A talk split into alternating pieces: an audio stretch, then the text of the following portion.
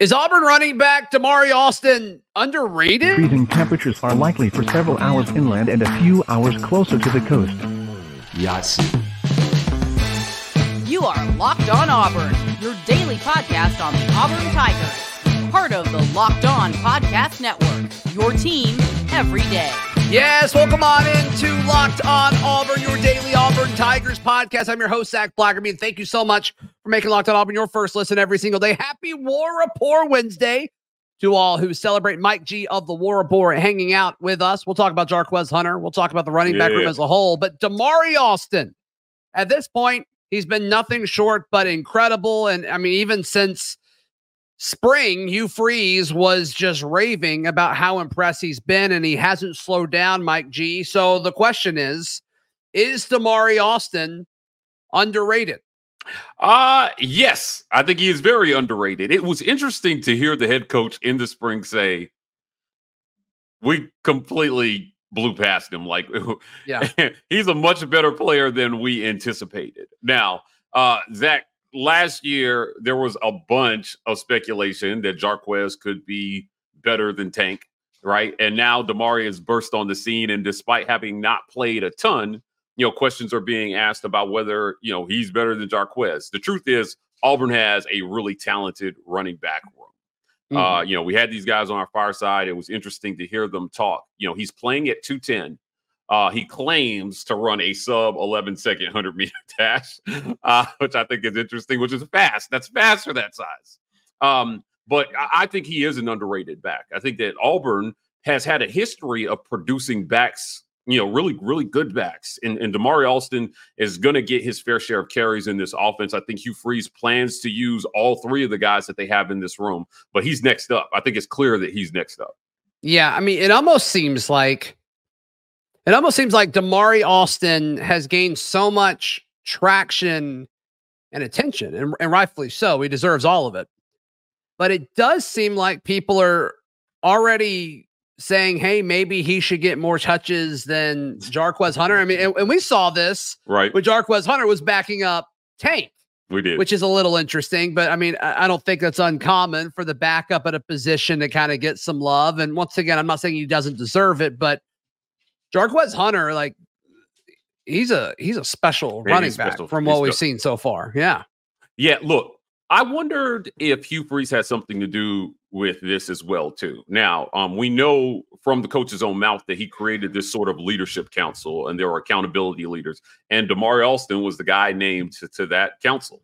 Um, you know, they talked about his leadership ability. Again, when you listen to, to him talk, it's clear that he's mature beyond his age. Um, he definitely gets it. He's an honor roll student. He is your ideal student athlete. Does all the things that's asked of him, and a monster in the weight room as well too. So he's out there as a younger guy, setting the example for older guys. Um, and I think that that's important. Uh, you know, for Hugh Freeze, Hugh Freeze has repeatedly talked about having the right kind of guys.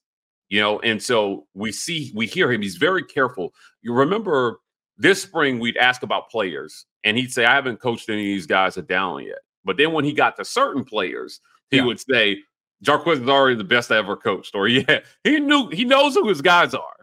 He knows yeah. who his guys are. And it took him a while to catch up to Damari Alston. But I think that Hugh Freeze is responsible for a lot of this hype that we're hearing around Damari. I think he's recognized. And when the coach starts talking about a guy that he has not coached down yet, I think fans should take notice.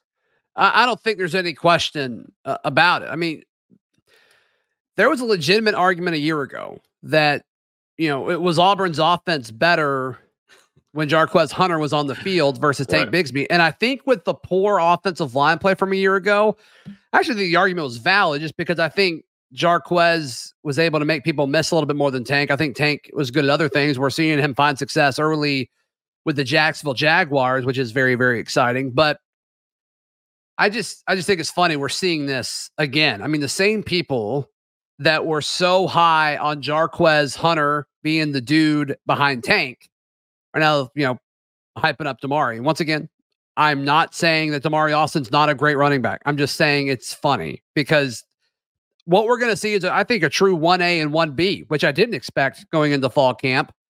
But, you know, if Auburn runs it between those two guys 25 times, I, I think you're going to see I Think you're going to see Jarquez get it 13 times, and you may see Damari get it 12. Yeah, look, I got to give a shout out to my guy Charlie Five. Him and I were having a discussion about fan favorites and how liking one guy in some fans' mind means you're against the other guy. Please say that again. Holy cow. right? Liking one guy does not mean you're against the other guy. Right. It doesn't. So liking Jarquez Hunter didn't mean you didn't like Tank, and liking Damari Alston doesn't mean you don't like Jarquez Hunter. It Yeah. just means that there's a lot to like in Auburn's running back room right now. I'll tell you, uh, you know, we talked a lot about Damari, but Brian uh, Battie, he corrected us on how to pronounce that. Battie is uh, an amazing running back. He he has through camp and through you know uh, the time he's been on the plains, uh, he's consistently made guys miss. He's been held to tackle. Sure.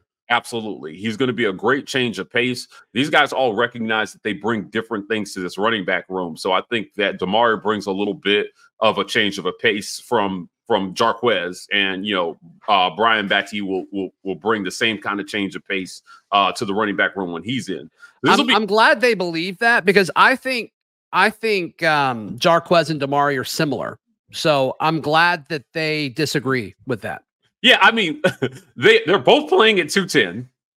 And they and they both claim to be 0.1 seconds faster than the other one. All right. Uh-huh. So uh, it'll be interesting to see. I agree with you. Ultimately, I think those guys bring a lot of the same things to the room, but but Battie will definitely be the variable in there. Yeah. Where does this, in your mind, where does this Auburn running back room rank in the SEC? Um, this running back room is top three, if you ask me. I think with an improved, Top three, wow. yeah, I think in a in a, with an improved offensive line. Uh, look at what they were able to accomplish in the running game at the end of last season, right? Uh, they did some great things on the ground, and that's with everybody and their mom knowing that they were going to run the ball. Right. So, uh, you know, part of this is my hopefulness for the offensive line, for a much improved offensive line. I think that there was nowhere to go from up from where they were a year ago. And Hugh Freeze has put such a strong emphasis on that. Zac, he understands that you cannot be successful in this league, number one, if you're one dimensional. You know, we asked about how, you know, about run pass balance in one of the pressers. You were sitting right next to me, and Hugh Freeze said, listen, teams aren't going to let you just run the ball down their throat. You got to be Mhm. able to pass. And, you know, he believes the same. Teams aren't just going to let you drop back and throw a million passes. You got to be able to run.